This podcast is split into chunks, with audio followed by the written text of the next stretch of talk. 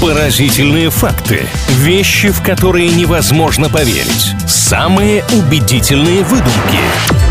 Правдивая ложь на правильном радио. Всем, кто на правильном, привет! Самое время поделиться с вами парой интересных фактов. Но я напоминаю, что в рамках рубрики «Правдивая ложь» мы это делаем в таком интересном формате. Мы проверяем знания друг друга, интуицию, делимся фактами, иногда привирая, приукрашивая, а иногда провоцируя. Говорим абсолютно настоящую информацию, но делаем вид, что это что-то не то, что-то неестественное. Очередной выпуск начинается прямо сейчас. С вами Илья Андреев, Маша Сафонова. Поехали! Сразу к фактам. Илья, правда ли, что в некоторых крупных супермаркетах Новой Зеландии на входе раздают бесплатную еду? Прежде чем порассуждать, насколько это реально или нет, хочу подумать, а зачем в таком случае? Я на это и рассчитывала, если честно, что этот факт вызовет у вас именно такие мысли. И какие есть варианты? Я не знаю, может быть, это конкуренты какой-то продуктовой компании раздают бесплатный еду, чтобы покупали у них? Необычно. Но с точки зрения торговли это, конечно, в принципе странно. Прямо на входе я и так иду за едой, мне дают бесплатно, я дальше не захожу, не трачу деньги. Честно говоря, есть какое-то недоверие к этой информации, вот такое интуитивное. Поэтому я скажу вам нет, это неправда. Удивительно, я была уверена, что вы мне поверите. На вопрос, зачем это делают, я ответить не смогу. Но вот делают ли это, я вам с уверенностью скажу, что да. Некоторые супермаркеты действительно на входе ставят корзину с фруктами и угощают всех посетителей.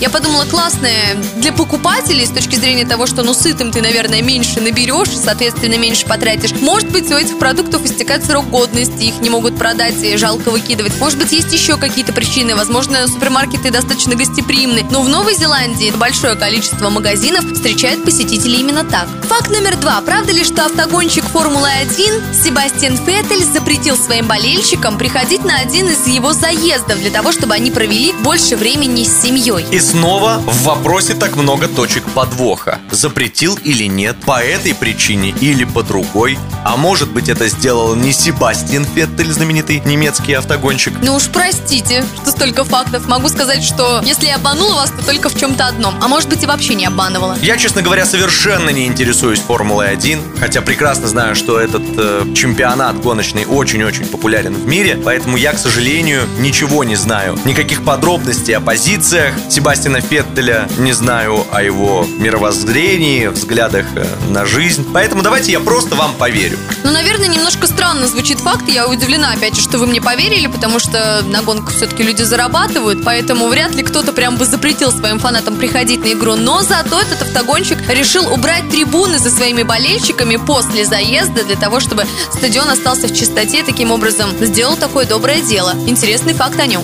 2-0 сегодня в вашу пользу. Поздравляю. У меня сегодня не получилось ничего. Правдивая ложь на правильном радио.